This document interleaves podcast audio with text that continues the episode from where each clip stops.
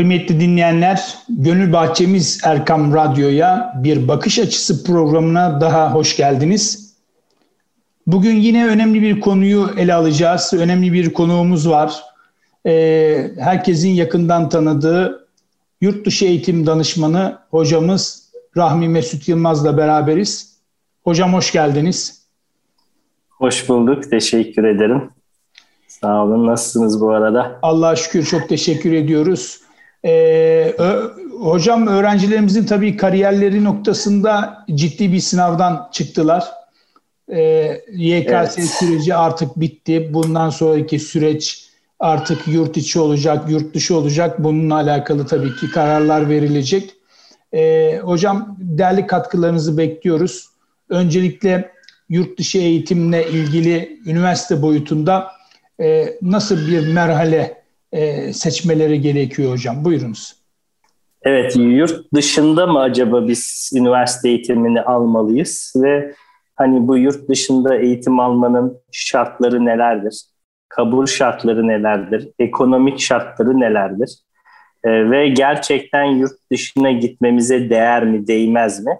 Aslında ilk akla gelen sorular. Sonrasında da işte yurt dışı ama hangi ülke? İşte İngilizce konuşulan ülkeler, Doğu Avrupa ülkeleri, Orta Avrupa, kıta Avrupa'sı, Almanya'sı, Fransa'sı, Avusturya'sı bir sürü seçenek var. İşte çok. Çin var. evet seçenek çok. Ve sonrasında da acaba hangi bölüm, hani hangi bölümde eğitim alırsak bizim kariyer imkanlarımız, işte ilgili fırsatlarımız daha fazla olur. Daha iyi yetişiriz geleceğin mesleklerine dönük. Bunlar hep akla gelen sorular. Tabii e, yurt dışında siz de bulundunuz. E, belli bir süre bulunmak, hani eğitim dışında dahi fiziksel olarak bile yurt dışında belli süreler geçirmek, farklı kültürleri tanımak, e, farklı e, dillerin konuşulduğu ülkelerde bulunmak, evet. konfor alanınızın dışına çıkmak çok fazla şey kazandırıyor insana. Ee, burada tabii hareket noktası bence aslında buradaki seçenek ne? Hani biz Türkiye'de neyi bırakıp yurt dışına gidiyoruz ve yurt dışında nereye gidiyoruz? Netice itibariyle Türkiye'de de çok kıymetli üniversiteler, çok iyi öğrencilerin, çok iyi eğitimlerin, e, hocaların bulunduğu üniversiteler mevcut. E, ve Türkiye'de eğitim almanın da bazı artıları var. Özellikle lisans seviyesinde. Yurt dışında eğitim almanın az önce artılarını saydık. Tabii bir sürü e, başka unsurlar da var karar verirken e, düşünülmesi gereken. Herhasıl lafı fazla uzatmayalım. Neticede bu biz yurt, bizim işimiz yurt dışına öğrenci göndermek ve lisans seviyesinde yani lise sonrası yurt dışına düşünen öğrencilerin bizim hemen hemen tamamı bu, bu sınava girdiler. Ben sadece yurt dışını düşünüyorum, hiç Türkiye'de sınava girmek istemiyorum üniversite giriş sınavlarına diyen öğrencilerimiz elbette var. Ama ekseriyeti Türkiye'de de sınava giriyorlar ve hani Türkiye'de neresi olacak acaba biz ne kadar iyi bir yerden kabul alabileceğiz e, göre yurt dışı kararını şekillendiriyorlar. Burada tabii e, bir radyo programında belki e, çok isim zikretmek doğru olmaz ama yine de hani İstanbul Teknik Üniversitesi gibi hani mühendislikte çok köklü bir üniversitede e, Devlet Üniversitesi mesela makine mühendisliği evet ma- makine mühendisliği eğitimi e, çok iyi bir eğitim, çok iyi öğrencilerin ve hocaların bulunduğu bir kampüs ortamı. Hani burayı kazanmış bir öğrenci e, yurt dışına gitmeli mi? Yurt dışındaki yine seçenek ne? Nereye gidecek? E, acaba hemen mi gitmeli yoksa burada eğitim alıp master için mi yurt dışına gitmeli? Yaz, mı, yazları mı gitmeli yoksa yatay geçiş mi yapmalı? Yani bu aslında her öğrenci için ve veli için ayrı ayrı oturup konuşulacak bir karar. Ha ben hani İstanbul Teknik Üniversitesi ya da ODTÜ'de mühendislik fakültesine girmiş öğrencinin e, hani yurt dışına gitmesini e, hani ben Rahmi Mesut Yılmaz olarak bu seviyede tavsiye etmem. Hani Türkiye'de zaten bu mühendislik eğitimini alırız. Yaz okullarıyla, işte İngilizce takviyeleriyle, master'la elbette yurt dışı eğitim bir parçası olur. Ama o asıl lisans eğitimini böyle çok iyi bir e, Türkiye'de e, devlet üniversitesinde ya da çok iyi bir vakıf üniversitesinde burslu olarak alıyorsak e, acaba yurt dışına gitmeli miyiz e, sorusu biraz daha tereddütlü olur. E, tabii çok şanssız bir sınav geçirmiş olabiliriz. E, normalde hani hedeflediğimizin e, çok altında bir e, sıralamada üniversiteye yerleşiyor olabiliriz ya da istediğimiz bölümlere Türkiye'de yerleşemiyor olabiliriz. Yerleşsek bile e, hani dünya sıralamalarında ilk binde, ilk beş binde bile olmayabilir Türkiye'deki üniversite. O zaman yurt dışında e, bakarız işte nereye? Mesela Almanya'da çok iyi bir üniversiteye giriyoruz. Üstelik ücretsiz. Ya da İngiltere'de işte Manchester, Nottingham, Birmingham gibi devlet üniversitelerine her ne kadar devlet üniversiteleri de ücretli olsa işte orada bir üniversiteye kabul alıyoruz. Dünyada ilk 50'de bir üniversiteye gidiyoruz. O zaman hani çok daha kolay oluyor bu kararlar. Neticede işin yurt dışı kısmı ile ilgili konuşuyorsak Türkiye'deki ya alacağımız skor, e, sıralamamız ve nasıl bir üniversiteye ve bölüme yerleşebileceğimiz yurt dışına gidip yatmama kararımızı da genellikle etkiliyor. Ee, burada farklı e, sürprizler olabiliyor. Yani mesela hemen geçen sene e, bir öğrencimiz örnek olsun diye söylüyorum. İşte e, Manchester Üniversitesi'nden makine mühendisliğinden kabul aldı. Yıldız Teknik'ten de inşaata yerleşti. Hani hangisine gideyim diye tereddüte kaldı gerçekten. Evet, Bana danıştılar. Gerçekten. Ben de e, hemen karar veremedim.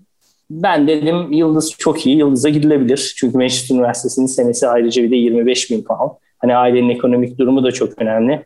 Ee, işte ama sonuçta Manchester'a karar verdiler mesela. Manchester Üniversitesi'ne gittiler. Böyle ikilemlerde de kalınabiliyor. Ama sonuç itibariyle e, yurt dışında çok iyi üniversitelere erişmek kabul almak açısından Türkiye'ye kıyasla çok çok daha kolay. Yani biz Türkiye'de işte az önce bahsettik çok iyi üniversitelerimiz var dünyada ilk 500'de olan, ilk 1000'de olan. Bu üniversitelere kabul alabilmemiz çok daha fazla gayret gerektiriyor ve e, işte e, bir ya da iki tane girdiğimiz sınavındaki performansınıza bağlı olarak değişiyor. Öte yandan siz e, işte Türkiye'de Anadolu Sesi diploması notunuz 85 ise dünyada ilk yüzde bir üniversiteye Amerika, e, İngiltere'de, Avustralya'da, Almanya'da çok rahatlıkla hemen istediğiniz bölüme kabul alabiliyorsunuz. Burada bir e, dengesizlik var yurt dışındakine. Yani burada hocam açıkçası ee, yani üniversite çok önemli değil gibi geldi. Sanki ortalama mı daha iyi olması üniversitenin önüne mi geçiyor? Hayır yok ben onu örnek olarak söyledim. Yani Hı. şunu söylemek istedim. Ee, dünyada ilk yüzde olan mesela örnek olarak söylüyorum İngiltere'nin Manchester Üniversitesi'ni söylüyorum. Ee, ya da Nottingham Üniversitesi de olabilir. İşte e, Durham'da olabilir. Ee, Russell Group Üniversiteleri derler buna İngiltere'de. Amerika'da da işte Ivy League üniversiteleri vardır. Harvard, MIT, UPenn, Columbia, NYU vesairenin olduğu. Hani bunlar üst grup üniversiteler. Avustralya'da Group of Eight üniversiteleri vardır. Hani o ülkenin çok iyi üniversiteleri böyle ayrı gruplanıyorlar. Ee, gerçi Ivy League üniversiteleri sadece e, Kuzey e, Doğu'da hani Batı'da da çok iyi üniversiteleri var Amerika'nın. E, hani Türkiye'deki İTÜ, ODTÜ, e, Marmara, Boğaziçi gibi üniversiteler olarak düşünün. Böyle bir üniversiteye girmek çok çok daha kolay bazı ülkelerde. Manchester Üniversitesi de bunlardan biri. Yani Manchester Üniversitesi e, yine daha iyi anlaşılsın diye söyleyeyim. Sadece o üniversitede 28 tane Nobel ödüllü hoca olmuş şimdiye kadar. Nobel Bilim Ödüllü. Çok hani, ciddi bir rakam. Bütün Türkiye'de iki Nobel ödüllü hocamız Türk var ya. Biri edebiyatta, biri de Amerika'daki bir hocamız aldı e, Türk olarak. E, sadece bir üniversitede 28 tane Nobel Bilim Ödülü var. Manchester Sanayi Devrimi'nin başladığı şehir. Manchester Üniversitesi de oradaki en eski üniversite. Eskiden evet. UMIST ve Manchester Üniversiteleri iki taneydi. Birleştiler bundan bir 20 yıl önce. E, neyse bunu örnek olarak söylüyorum. Böyle bir üniversite. Böyle bir üniversiteye girip kabul almak için siz Türkiye'de üniversite sınavına girmek zorunda bile değilsiniz. Türkiye'de Anadolu Sesi diploması notunuz 85 ise bu üniversitenin mühendislik programlarına ya da işte İktisadi İdari Bilimler programlarına e, sınavsız direkt kabul alıp eğitiminize başlayabiliyorsunuz. Elbette bir İngilizce gereksinimi oluyor. Eğer İngilizceniz yeterli seviyede değil ise e, size okul bir sene e, İngilizce hazırlık eğitimi veriyor. Yine derslerle ilgili işte 85 not ortalamanız var ama matematiğiniz düşük ya da bölümle ilgili başka kriterler var. O zaman gerekirse bir sene bilimsel hazırlık eğitimi e, aldırıyor. Zaten lisans eğitimi İngiltere'de 3 yıl.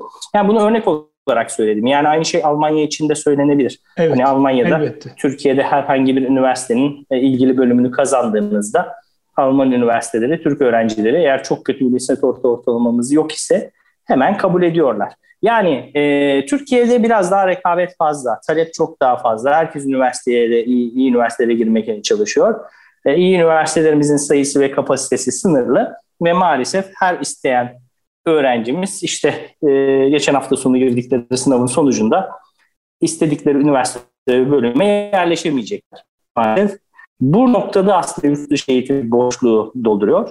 E, burada da evet. e, bu birinci vaka ama tek mesele kabul almak değil. Hani kabul aldıktan sonra o farklı ülkeye gitmek, orada o yaşlarda farklı bir ülkede üniversiteye gitmek, o kültürel farklara adapte olmak, orada üniversiteyi bitirmek, çok iyi bir üniversitede işte akademik zorluk, lisedeki akademik background'umuzun, altyapımızın ne kadar yeterli olacağı gibi bir sürü e, bariyer var. E, onun dışında işin maliyet kısmı var. O da ayrı bir konu malum. Hani e, mevcut kurlarda artık özellikle eğitimin ücretli olduğu, ana dili İngilizce olan ülkeler e, biraz daha erişmesi zor eskisine göre. İşte İngiltere, Amerika, Kanada, Avustralya, Yeni Zelanda e, e, ana dili İngilizce olan ülkeler ve eğitim ücretleri işte yıllık 100-150 bin TL'den başlıyor üniversitelerde. Dolayısıyla işin ekonomik tarafı da ayrı. Ama yine klasik konumuz işte ekonomiye geldiğinde iş Almanya yine fırsat sunuyor. Çünkü Almanya'da üniversite eğitim ücretsiz biliyorsunuz. Avusturya'da da aynı şekilde. Ee, Almanya'da hani ücretsiz eğitime gidelim denebilir. O zaman da işte yaşam masrafları için ayda ortalama 1000 euro yine düşünmek gerekir.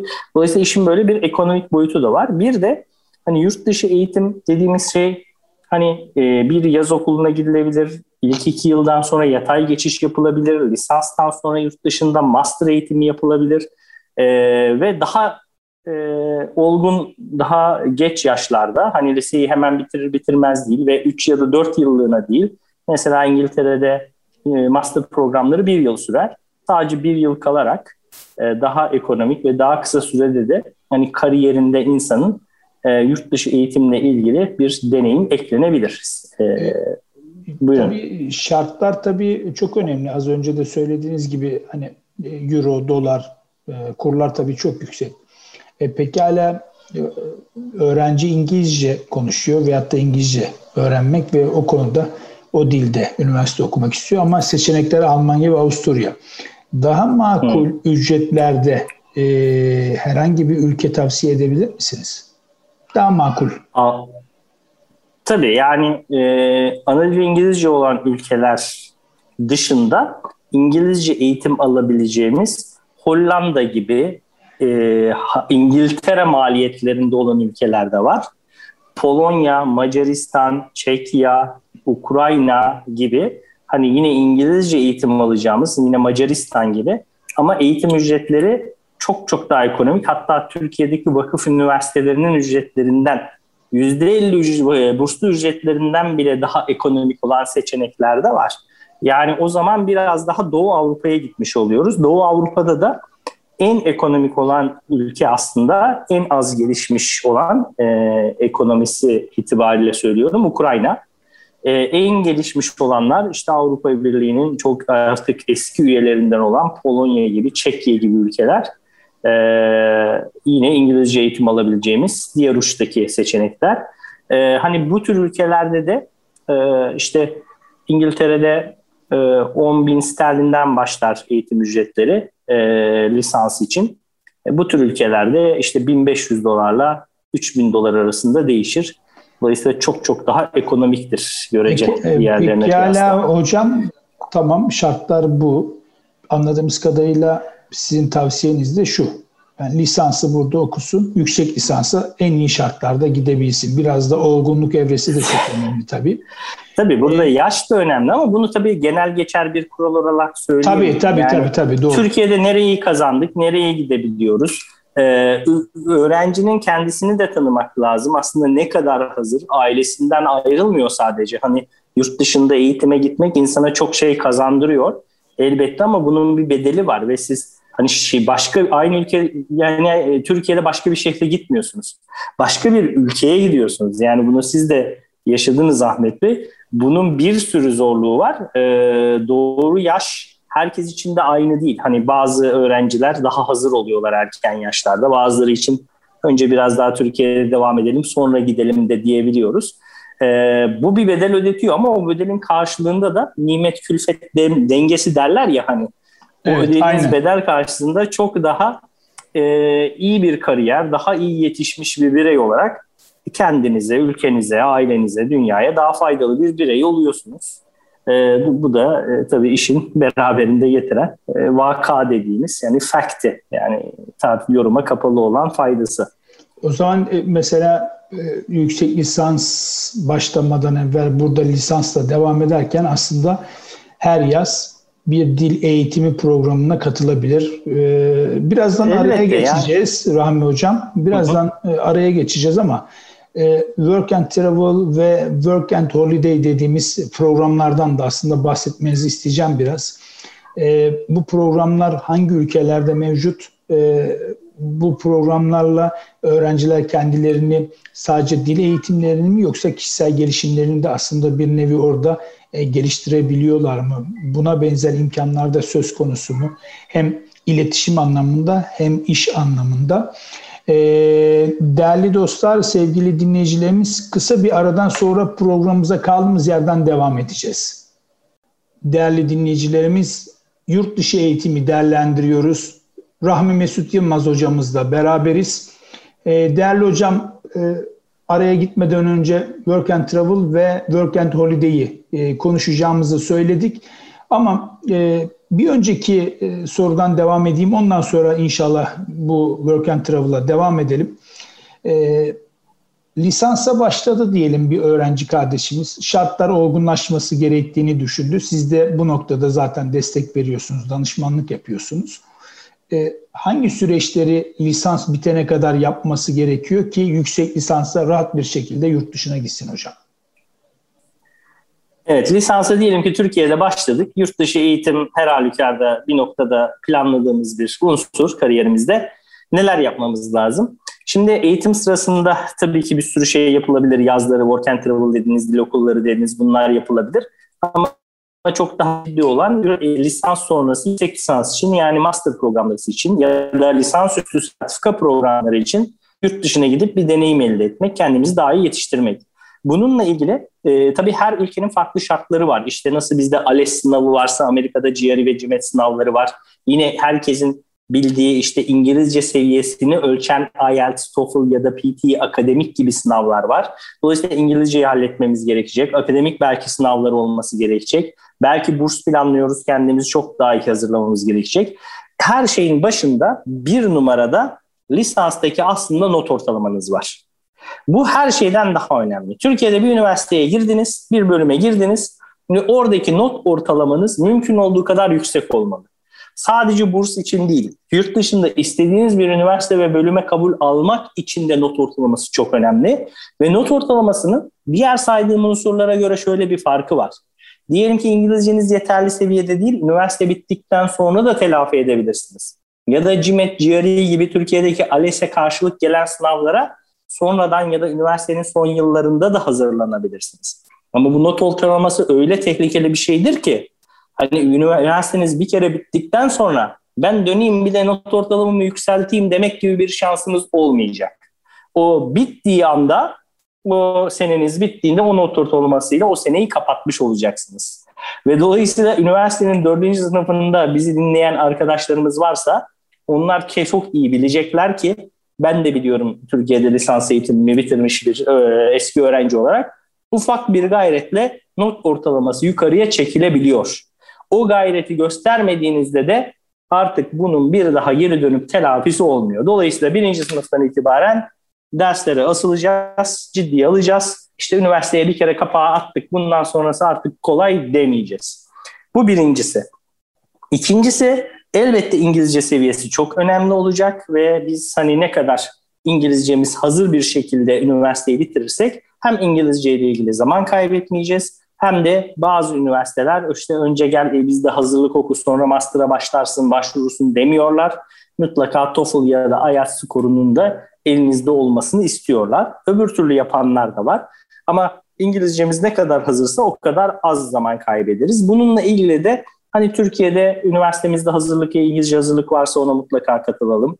Yaz dönemlerinde eğer imkanımız varsa işte İngiltere, İrlanda, Malta gibi ülkelere yazın İngilizcemizi toparlamak için dil okullarına gidebiliriz. Ya da Work and Travel gibi programlara gidebiliriz. Work and Travel'ın aslında e, pozitif ayrıştığı kısım ekonomik kısım. Çünkü e, harcadığınız parayı e, ve bazen de fazlasını kazanıp geliyorsunuz. Dolayısıyla Work and Travel'a gitmiş bir öğrenci aslında ailesine yük olmuyor. Bu çok önemli bir avantaj. Ciddi bir motivasyon ee, söz konusu. Evet. Fakat Work and Travel programı bir İngilizce geliştirme programı değil. Work and Travel programı e, bir kültürel değişim programı. Hani İngiltere'de ya da Amerika'da yazın dil okuluna gittiğinizde İngilizcenizi çok daha verimli ilerletirsiniz. Çünkü Work and Travel'a gittiğinizde bir kursa gitmiyorsunuz. Birincisi bu. İkincisi orada İngilizcenizi geliştirmeniz için bulunmuyorsunuz.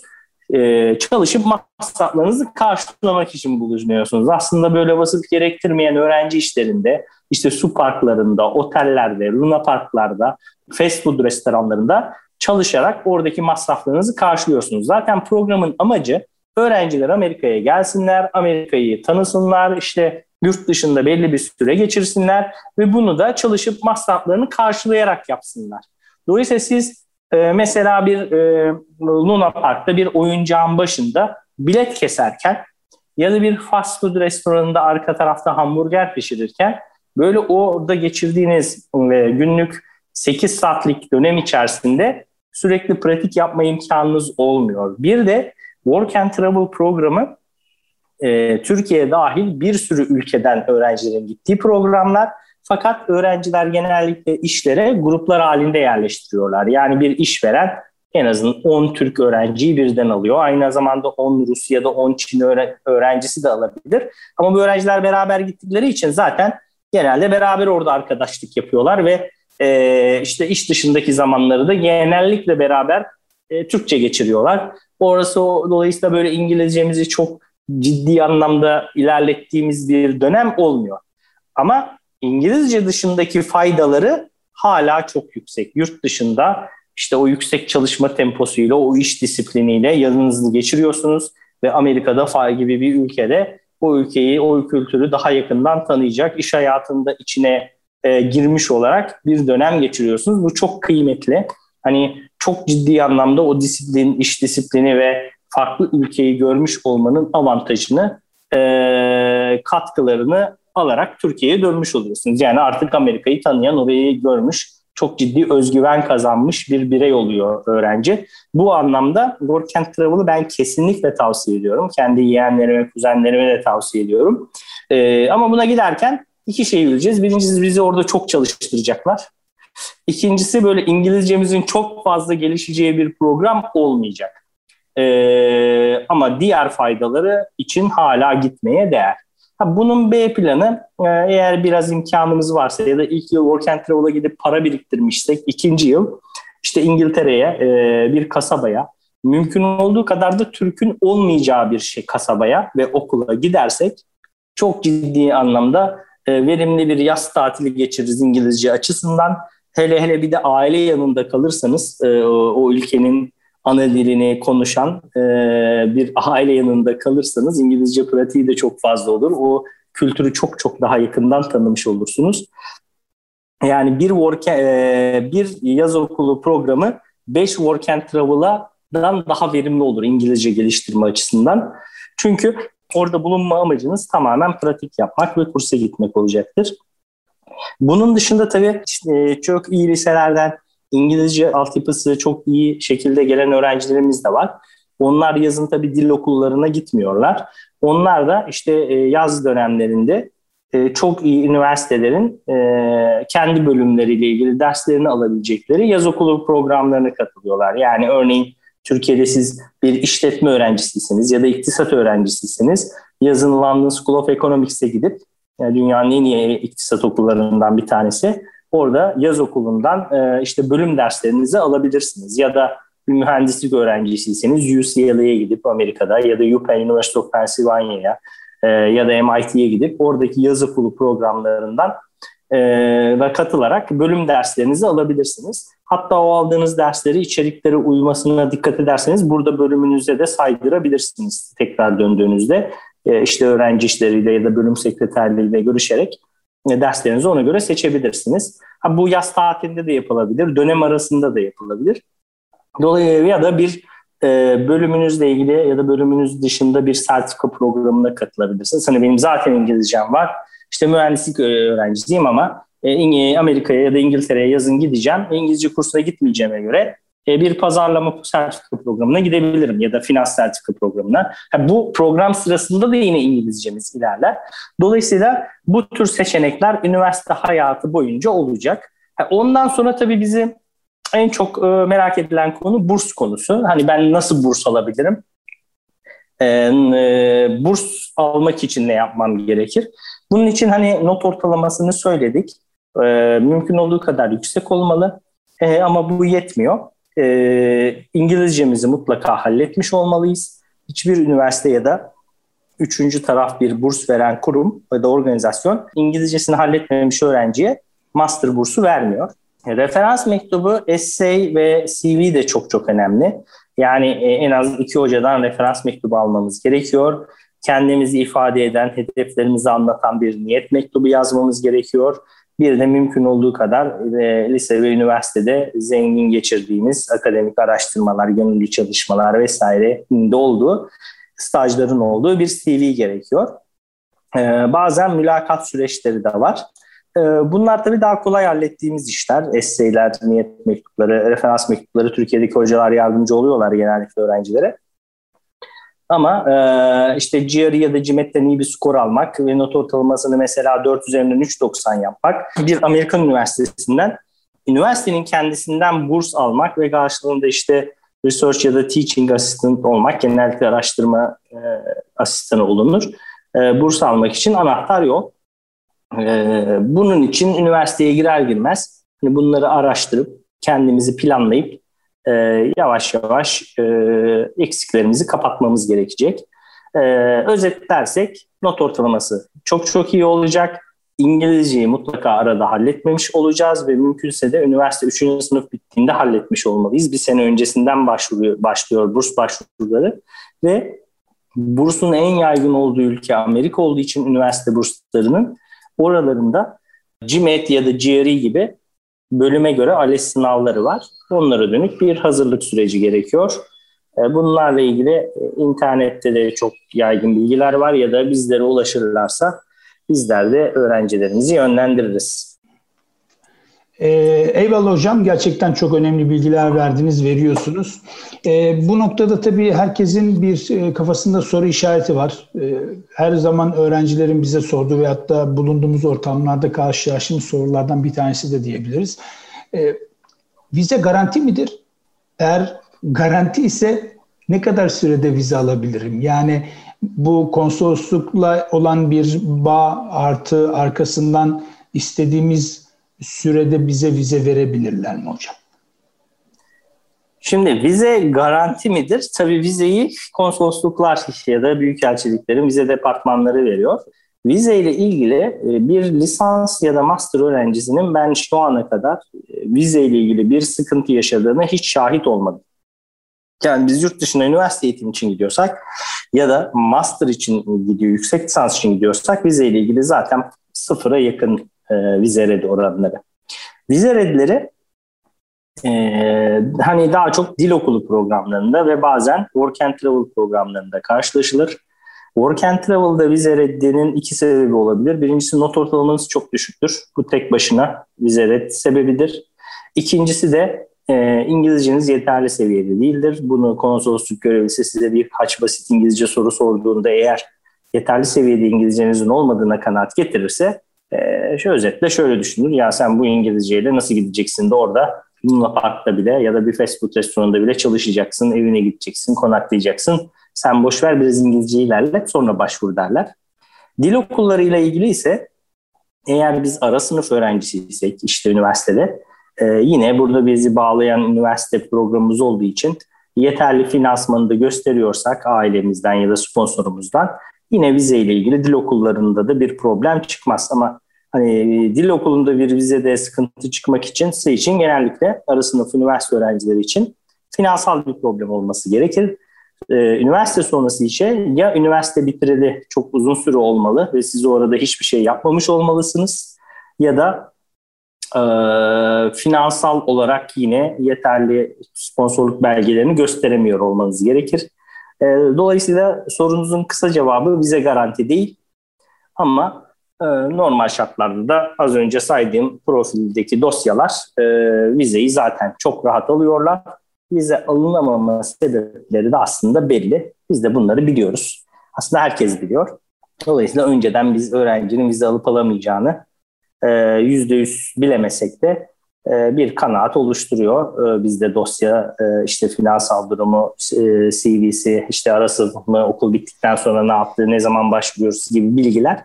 Tabii bunun detaylarına tek tek giriyor bizim danışman arkadaşlarımız öğrencilerle. Ve öğrenciye de söylüyoruz. Dolayısıyla vizeyle ilgili hani söylenebilecekler bunlar. Öğrenci geldi. Bu danışmanlık hizmeti hangi süreçte başlıyor? Yani tamam deyip uçak biletini alıp havalimanına kadar mı yoksa yurt dışına gittikten sonra da sizinle irtibatı devam ediyor mu hocam?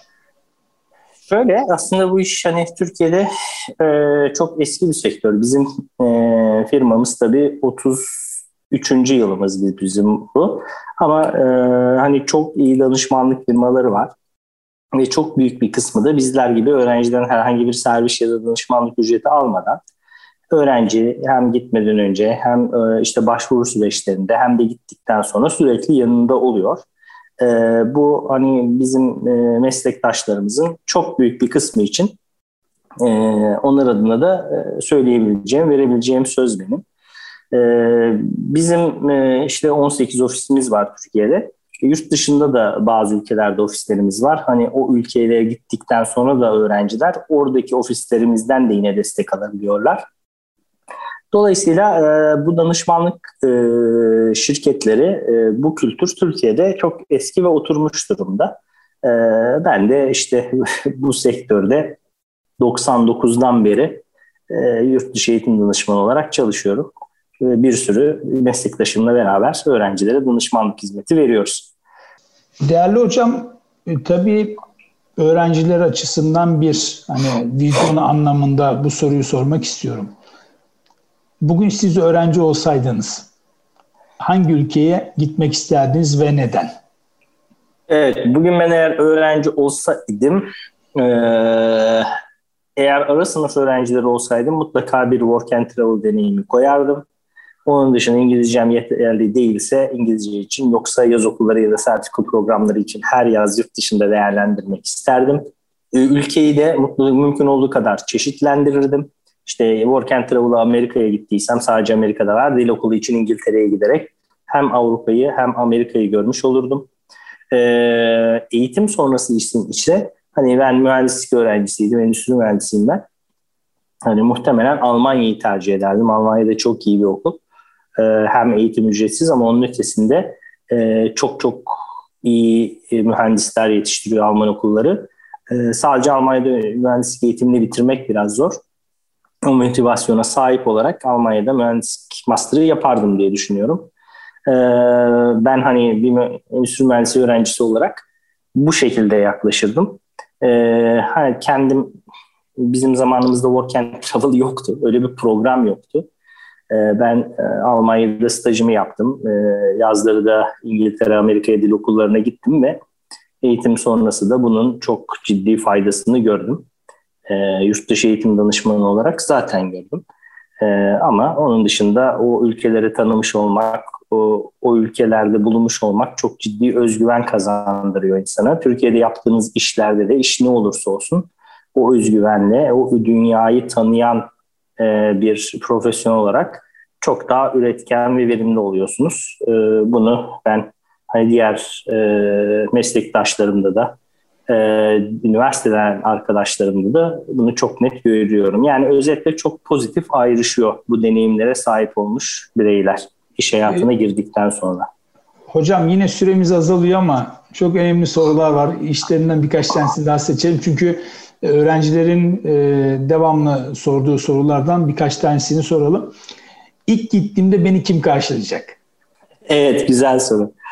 Şimdi ilk gittiğinizde havaalanı karşılama diye bir şey organize ediyoruz. Biz bazı ülkelerde bizim ofislerdeki arkadaşlarımız da sizi karşılıyorlar. Yani biz mesela Work and Travel'a giden bütün öğrencilerimizi orada gruplar halinde havaalanında karşılıyoruz. Evlerine yerleştiriyoruz. Yani orada bir Dolayısıyla böyle dil bir bilmeyince, var. dil bilmeyince güzel bir heyecan oluyor da onun için bu soru geliyor.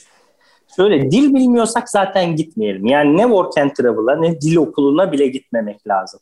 Önce burada ilk iki kuru en az bitirip ondan sonra gitmek lazım. Yani ben İngiltere'ye dil okuluna sıfır İngilizce ile gidebilir miyim? Elbette gidebilirsiniz ama gitmeyin.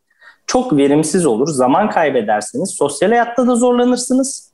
Okulda da orada geçireceğiniz zaman da daha verimsiz olur. Yani ilk iki kuru Türkiye'de bitirmek kolay.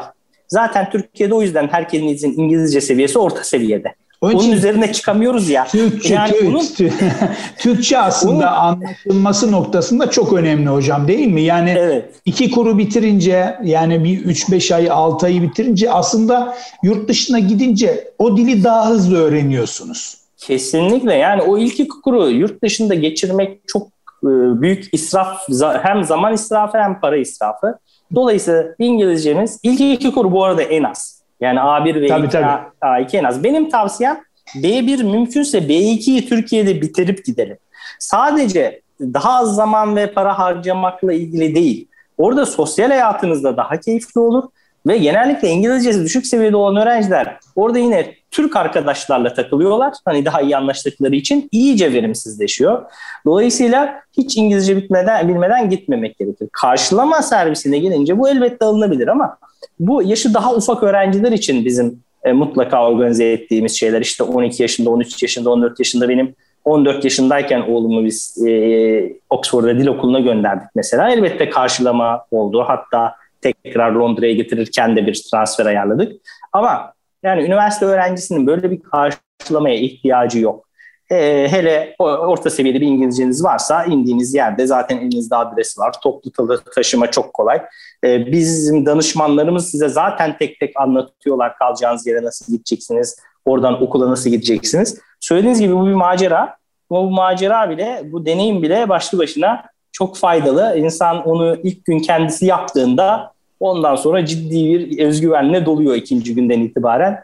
Ee, ben her yere giderim. Dünyanın her yerine e, özgüveni yine çok çok kıymetli. İşte yavaş yavaş dünya vatandaşı olmaya başlıyorsunuz. Ülkenizin dışına çıkan, ufku daha geniş, daha vizyon sahibi, e, özgüvenli birey oluyorsunuz. Yani özgüven kelimesini çok sık tekrarlıyoruz ama bu gerçekten yurt dışında bulunmanın e, öğrencilere o yaşlarda kazandırdığı en önemli unsurlardan bir tanesi. Yani siz de gittiğiniz için bunu bizzat yaşadınız Ahmet Bey. Yani o ee, mesela diyelim ki bir e, kısa zamanda yurt dışına gitse gelse mesela diyelim ki örnek 3 ay 3 ay önceki öğrenciyle 3 ay sonra Türkiye'ye gelen öğrenci hakikaten bir olmuyor. Olgunlaşmış oluyor. Ülkesinin e, ülkesine karşı daha doğrusu sevgi ve muhabbeti daha farklı oluyor bir kere. Yani hangi duygu ve düşünceden olursa olsun e, bu kesinlikle Kesin. doğru. Hocam e, süremiz azalıyor. Son bir soru soracağım. E, ama çok özel bir soru. Yurt dışı eğitimde dil önemsiz olarak bakalım. Yurt dışı eğitimde ilk beş ülkeyi bize söyleyebilir misiniz? Şimdi bunun e, bu zaten belli. Bunu benim benim söylememe gerek yok. Yani bütün dünyada her yıl 5 milyon öğrenci yurt dışına gidiyor. Bu 5 milyon öğrenci en çok hangi ülkelere gidiyor belli zaten. Yani bunlar sırasıyla e, Amerika, İngiltere, Kanada, Avustralya ve Almanya. Yani wisdom of the crowd derler. Hani kalabalıkların bilgeliği diye bir kavram vardır. Ee, iktisatta da vardır bu. Dolayısıyla bu aslında oturmuş. Ee, dolayısıyla insanlar en çok bu ülkelere gidiyorlar. Ee, ana dil İngilizce olan ülkeler tabii ki en popüler olanlar. Ama e, bunu da bu ülkeleri de Almanya takip ediyor e, ayrı bir kategori olarak. E, dolayısıyla bu beş ülke bu şekilde çok net sayılabilir.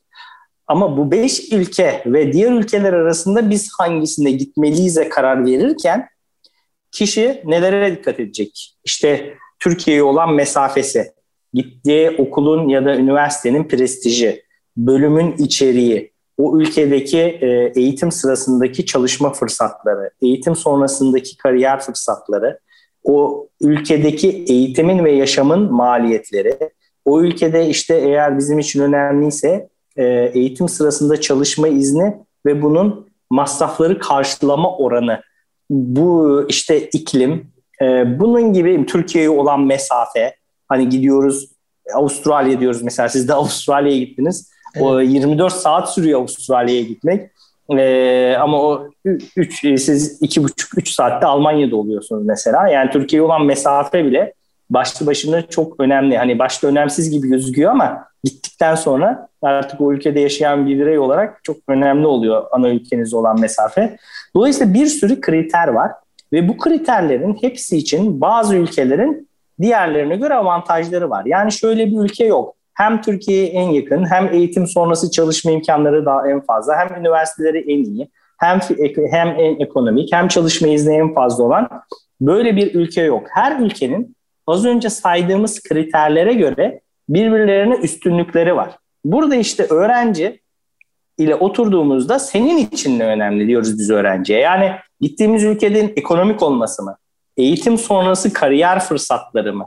Ya da ülkeden bağımsız biz hangi ülkede dünyada en iyi üniversiteye gidebiliyorsak o mu? Yani böyle bir sürü e, öncelikleri farklı olabiliyor öğrencilerin ve onlara göre karar veriyoruz. Yani genel geçer herkes için en uygun ülke diye bir seçenek yok. Evet, değerli hocam çok teşekkür ediyoruz. Vize garanti midir? Siz gitmek isteseniz hangi ülkeye gitmek isterdiniz? İlk gittiğimde beni kim karşılayacak?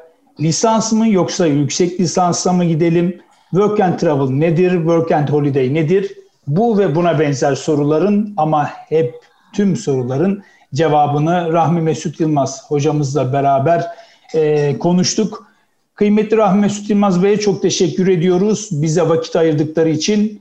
Hocam çok teşekkürler. Ben çok teşekkür ediyorum ağırladığınız için. Ee, herkes inşallah e, gayet güzel sonuçlarla kendileri için e, en hayırlı olan üniversite ve bölüme yerleşir diye dua edelim diyorum. İnşallah. Ee, herkese Allah muvaffakiyetler versin. Ee, tekrar çok teşekkür ederim. Biz teşekkür ediyoruz. Allah razı olsun. Evet değerli dostlar bugün üniversite sınavından sonra yurt dışı eğitimi düşünen gençlerimiz için güzel değerlendirmelerde bulunduk. E, Gönül Bahçemiz Erkam Radyo'da bir bakış açısı programımızın daha sonuna gelmiş bulunmaktayız. Efendim programımıza göstermiş olduğunuz yakın ilgiden dolayı her birinize ayrı ayrı teşekkür ediyoruz. Kaçıran veya tekrar dinlemek isteyen dinleyicilerimiz için erkamradyo.com internet sitemizden hem bu programımızı hem de geçmiş programlarımıza ulaşabilirler. Efendim haftaya aynı gün ve saatte yeni bir konu ile huzurlarınızda olabilmek duasıyla kulağınız bizde olsun. Allah razı olsun.